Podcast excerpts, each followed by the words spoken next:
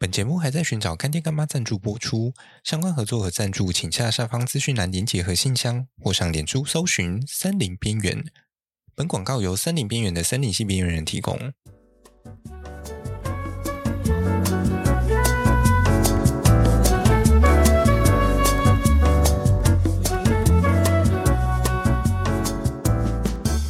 边缘人总是活在自己的边缘世界。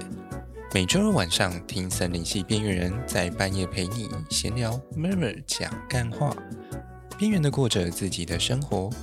边缘的度过那些没有人懂的人间烟火。欢迎回到每周二晚上的深夜时间，我是语音。不知道大家有没有关心前阵子刚开完的 COP 二十八呢？就是那个联合国气候变迁大会。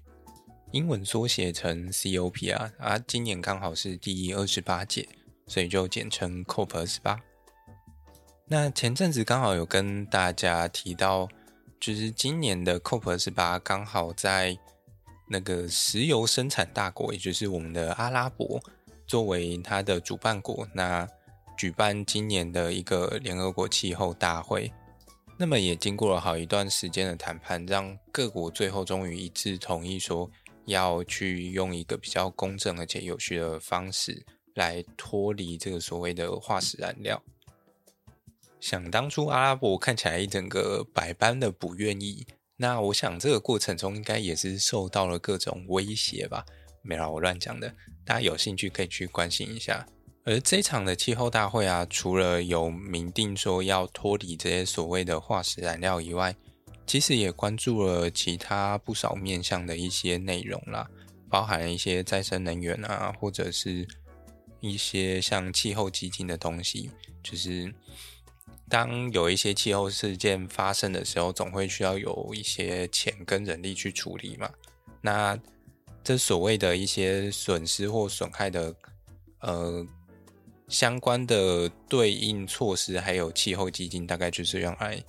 呃要。做这类的东西，这样，然后还有另外一块也包含了一些农业啊跟健康的内容，最后当然不乏还有生态跟自然的部分，这样。那么今天呢，我们节目哦前面的东西完全没有要深入进行讨论的意思，对，大家有兴趣可以自己上网查就好了。今天我们要来看一个就是跟我们生活比较息息相关的东西。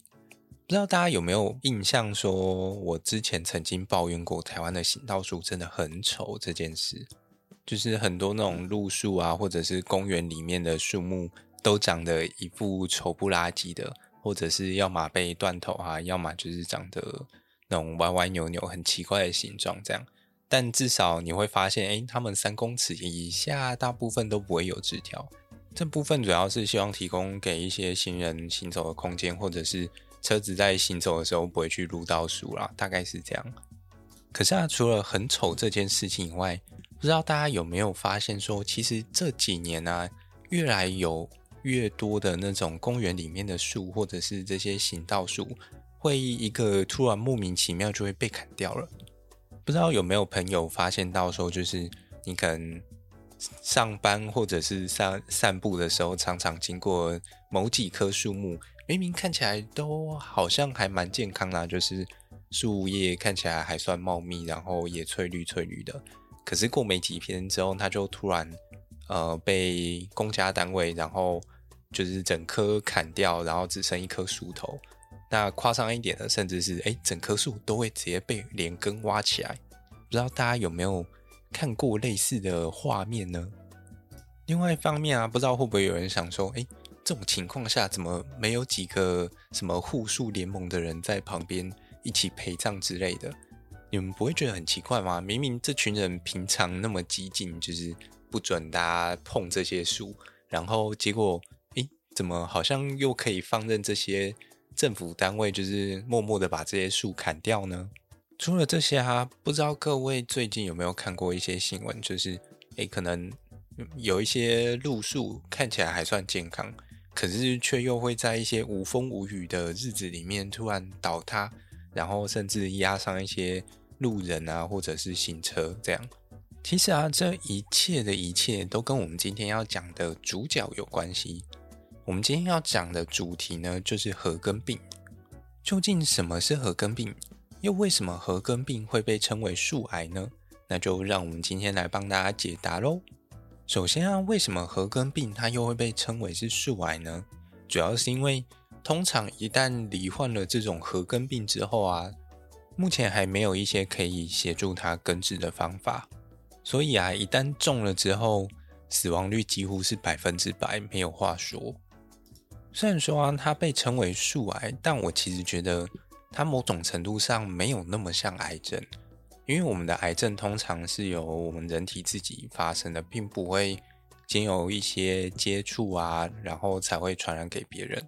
虽然说严重性可能蛮像的，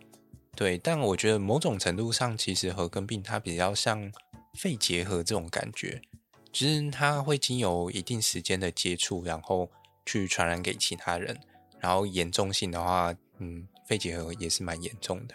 而且它需要的根治时间也很长。好了，这都不重要，重点是褐根病它会造成什么样的现象呢？第一个，它通常主要危害这些树木的根部或者是茎部，而它通常会造成这些部位的组织坏死，那让它失去输送水分啊，或者是养分吸收，甚至是运输的功能，这样，那最后就会导致整个植物的死亡。通常啊，这些根部的组织坏死或者是分解，它主要影响到就是树木的一个根系的支撑支持的能力，那才会造成这些树会在一些很奇怪的时间点突然就倒塌。那那也因为根部它失去了一些它的功能嘛，所以它少了能够吸收水分或养分的能力，那间接就会导致这整棵树它的一个生长的。能力逐渐衰弱，那你就会看到这个时候啊，它的一些叶片就会开始变黄，甚至是叶片变小，那或者是变变稀疏这些特征。而有时候严重一点呢，你就会看到说，哎，怎么在根的一些基部的部分，就是树树的一些靠近根的地方呢，它开始已经长出带有一些白边或者是黄褐色的这种菌丝开始长出来。甚至有时候你还可以看看到它长出子实体，也就是长出一些菇菇出来。对于一般人来说，它可能看起来就会比较像是那个什么灰黑色的灵芝吧。假如啊你在看一棵树的基部看到了这种东西，那它大概也活不久了。从外观上，你其实可以看到说这些病征的出现，通常都已经是染病的中后期了。快一点的话，它可能。急性一点的枯死，大概一到三个月内就可以反应完成了；而慢一点的话，慢性病大概可以长达数年之久都有。通常都是看这个树的一个年龄的大小，或者是它的生长状况而定了，看它可以撑多久才死掉，这样对，会比较接近这种。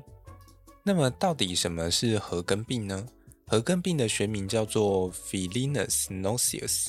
那它是属于木层孔菌属的，这个属的一一些真菌啊，通常就是比较这种属于这种硬质的真菌，就不像我们平常吃的那些菇这样软软的这样。那褐根病它的一个我们中文的俗名又叫它有害木层孔菌，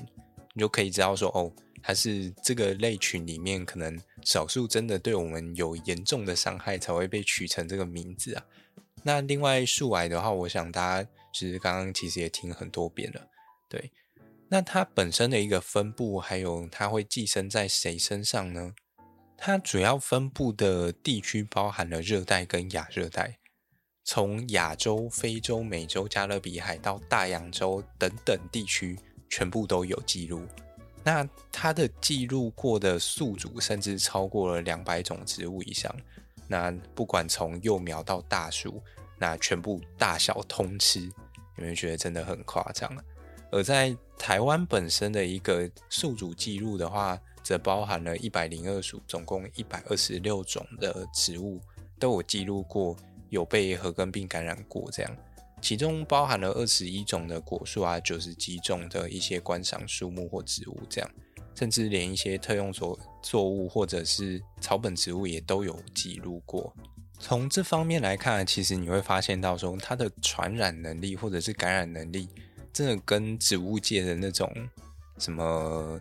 COVID-19 吗？或者是这种大型的流感病毒，真的差不多。而在这么多的一个会感染的树木当中，其实有一些它的敏感性特别高，也就是特别容易受到这些褐根病的侵害，甚至是很轻易的就会死掉。这样包含了像是枇杷，或者是可可、百香果或破布子这种比较热带的果树。那还有像是一些茉莉花、黄槐，然后或者是什么黄花夹竹桃啊、金露花。然后杜鹃、圣诞红、樱花、黄金风铃木等等，其实你可以看到说，通常比较容易死掉就是这些这种比较热带类型的植物为主。那反过来就说，它其实就是一个很适应热带地区的一种病原性真菌啊。而它在台湾的分布呢，主要都是在海拔一千公尺以下，那甚至是以五百公尺以下较为普遍。因为它主要适合的生长温度大概都在二十四度到三十二度 C 之间，这个是它最佳的一个生长或繁殖环境。也因此啊，褐根病常被发现的一些区域，主要包含了西部台中以南，或者是东部台东和平乡以南的地区。这样，那么究竟褐根病它到底是怎么去感染这些健康的树木的呢？它主要是透过这些健康树木的根系，然后长到了这些被感染树木的根的旁边的时候，他们经由这样子的接触，那才会让病菌重新感染到健康的树身上，就等于说它需要接触传染了。那接触传染这种东西，它其实就很不像一个癌症它会有的一个现象，听起来比较像什么肠病毒嘛。就是这些树在土里乱吃东西，然后吃到排泌啊，然后最后才会感染生病这样。好啦，干话太多了。再来，除了这些健康的树木去接入接触到被感染的树木以外啊，它假如接触到这些带有病原的植物残体，其实也会。嗯，这个要怎么举例呢？就有点像是说，有一些树木它被感染之后会死掉嘛，那死掉之后，它可能有一些。上面还带有病菌的这些，呃，算是死掉的根系嘛，混杂在这个土壤当中。假如健康的树木去接触到这些还带有菌的植物的一些根的残体，或者是它可能上面有一些枝叶什么有感染过的话，其实它也会中。有没有觉得怎么可以强成这样？好像不管怎么样，只要有碰到就会被感染到，好像什么僵尸咬你一下，你就会被感染这样。而除了这两种比较直接的接触式的感染以外啊，其实褐根病它本身也是会传播孢子的，只是这个几率通常比较低一点点。对，因为它通常要能够发展到长出它的子实体，其实是需要蛮长一段时间的。那以我们目前的防治方式来说，其实通常可以在它长出子实体之前，只能在它开始。散播它的孢子之前，就先把这颗有问题的树木给处理掉，比较不会等到它有一些孢子的传播。但这个孢子的传播其实是让它可以长距离扩散的一个比较主要的因素啊。对，当当然排除掉就是人带着这些带有菌的东西到处跑这样。而这么强的东西，我们过去都怎么去处理它呢？除了最基本的一些药剂的防治以外啊，甚至有时候会使用到土壤熏蒸法。那这个方式，嗯，大家可以把它想象成说，有一些比较挥发型的药剂，那这个药剂它就会去有点算是整体的消毒吗？我们会有点像区隔出一块空间，然后把那块土壤整个覆盖起来。然后让它在里面有点像一个蒸汽式或桑拿式的感觉，让药剂在里面熏。可是这个方法它需要非常久的一段时间。不过好处是它可以广泛的杀掉里面各种的微生物，就等于说就是花可能半年或一年的时间把这里面所有东西全部干掉。哦，这个方法有没有突然觉得有点像化疗了？没错，这个方法在概念上其实我觉得是差不多的。而除了这个方法以外啊，最后一个就是当你口袋够深的时候呢，就可以选择用刻土的方式。简单来说，就是把原有这些有病的这些土全部挖掉，然后全部填新的土进来。但假如说今天的一个呃感染范围相当广大的时候呢，你的口袋就要非常非常非常的深，才有办法解决这个问题。所以通常刻土原则上是最后不得已才会去做的啦，对，或者是钱够多的人才会去干这种事情。不然以目前来说，最常见的还是以药物药剂的防治或者是土壤熏蒸法最最常见。但是啊，最有趣的地方来了。我们过去一直认为褐根病它是一个可以长时间存在于土壤当中的一种病菌。可是啊，台大的钟嘉玲老师他却提出了一个比较不一样的看法。他们在当时就认为说，这些褐根病菌真的是长期一直存在于土壤当中的吗？所以他们就开始用一种比较不一样的思维来去探讨这些褐根病菌。他们就想办法用培养基去调出这些土壤中的褐根病。那培养基的话，通常就是我们要用来饲养这些真菌或细菌之类的微生物的一个算是培养的基质。那这个概念其实就有点像是要去钓鱼一样，我们可以运用一些特别配方的培养基。就像是会吸引特定鱼类的一些饵料一样，然后去用来吸引特定的真菌来在上面繁殖。可是啊，钟老师他们的团队就发现到说，诶，奇怪，怎么经过了这么多次的试验，然后却发现到说，这些从褐根病发生地点所收集回来的土壤啊，它并没有办法借由这样子的方式去筛选出一些褐根病菌并培养出来。所以他们就推测说，会不会这些褐根病菌它本身并不存在于土壤当中，而是主要残留在这些土壤里面所残留的这些根系的残体上面，就等于说这些病菌它并不是直接存在在土壤里面，而是存在于这些植物的碎屑当中，因为他们其实有提到说。褐根病菌啊，它并不像其他以土壤为媒介的这些病原菌一样，它可以去产生像是厚膜孢子或者是菌核这种可以对抗逆境的特殊构造，然后长时间存活在这些土壤当中。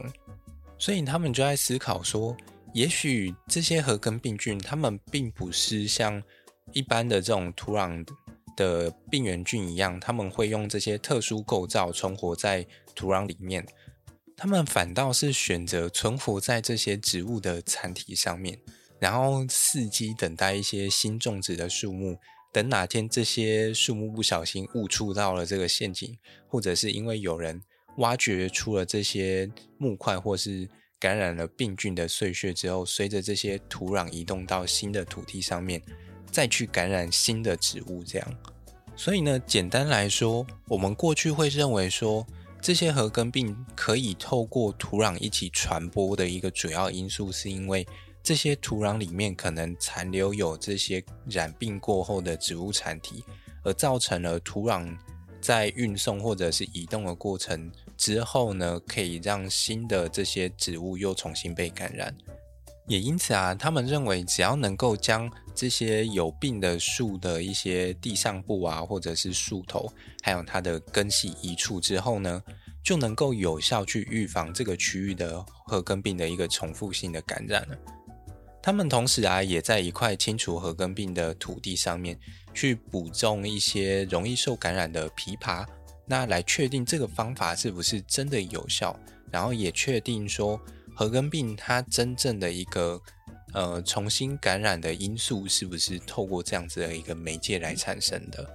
有兴趣的朋友也可以去关注钟老师他们的研究室。那或者是我记得他们枇杷好像种在台大里面吧，我的印象中。对，那说不定各位哪天经过台大看到有一群枇杷长在长在那里，嗯，大概就会知道哦，原来这个是在针对褐根病做的实验这样。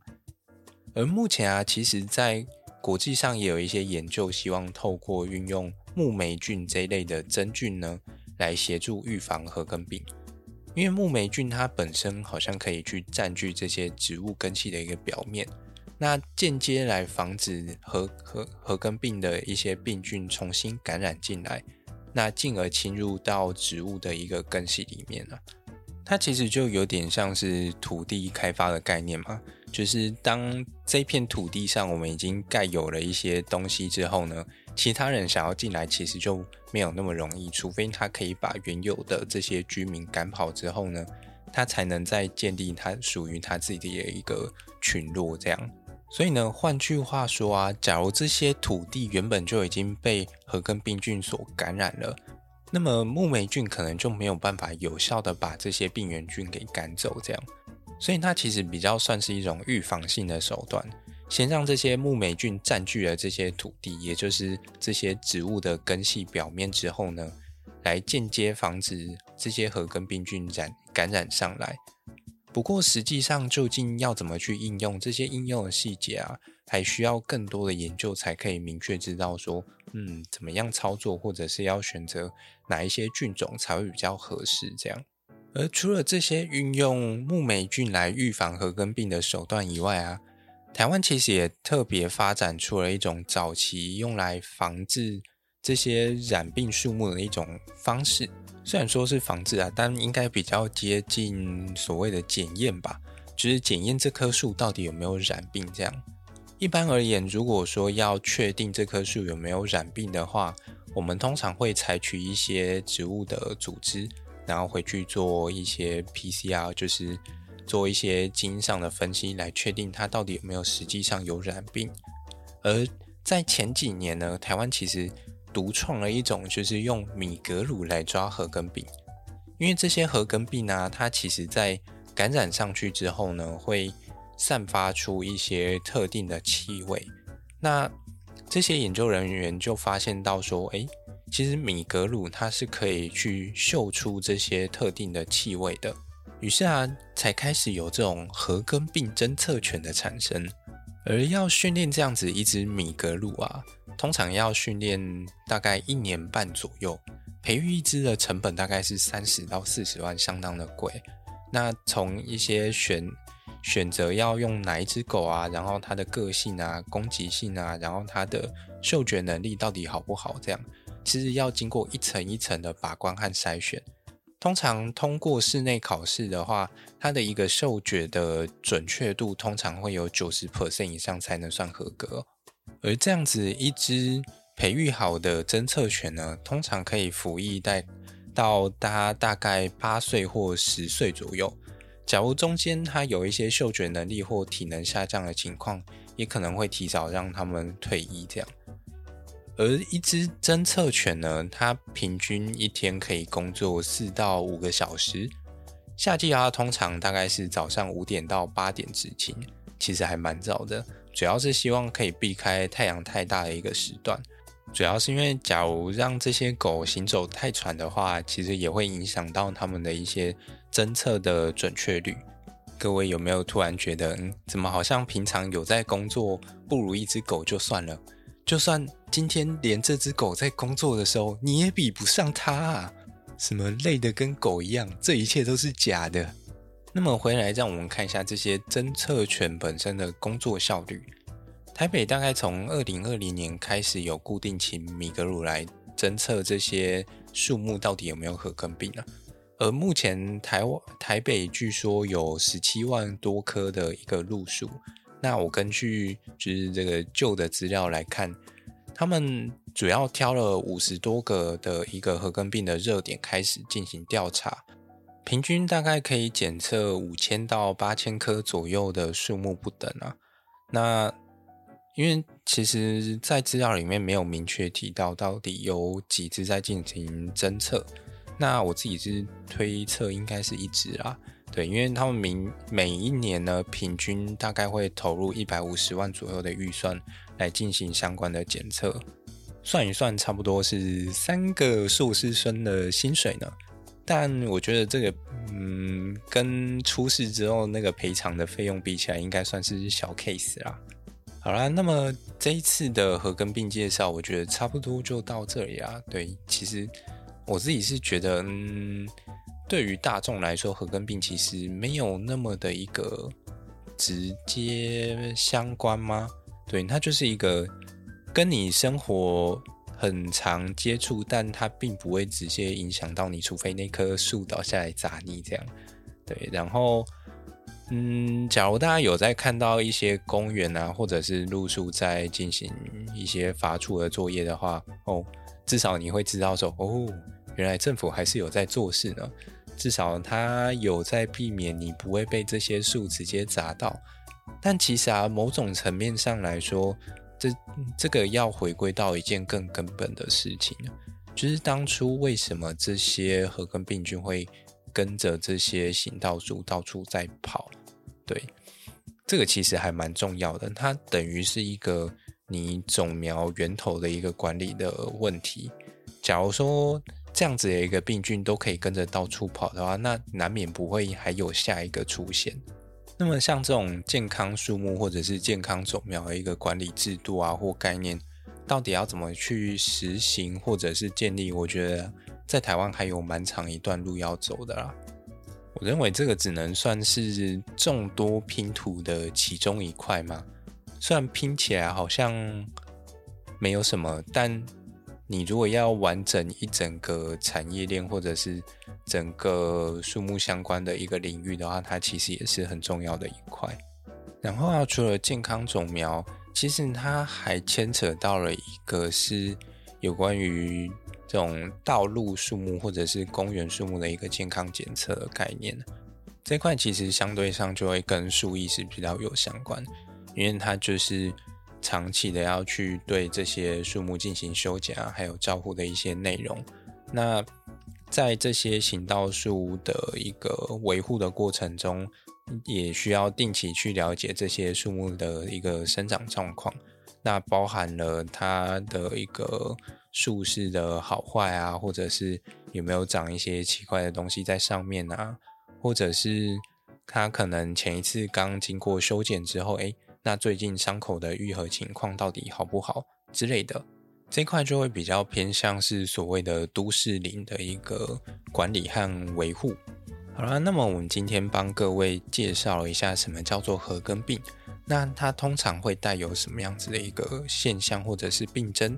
然后也简略的提一下它的一个传染方式，还有我们去防治它的一个可能性，这样。然后啊，最后再稍微跟大家提一下，其实河根病它会产生的这些病症，其实有时候在一些土壤性的病害身上也会发生，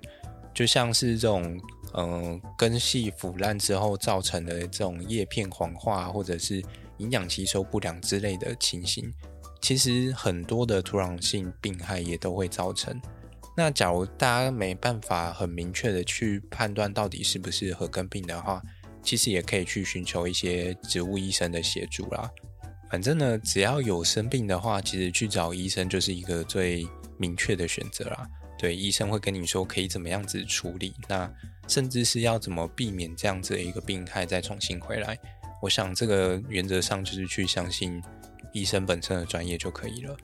好啦，那么我们这一集节目就差不多到这里喽。假如各位还有什么想听的内容，也欢迎留言许愿给我知道喽。那么我们就下个礼拜同一时间再见喽，拜拜。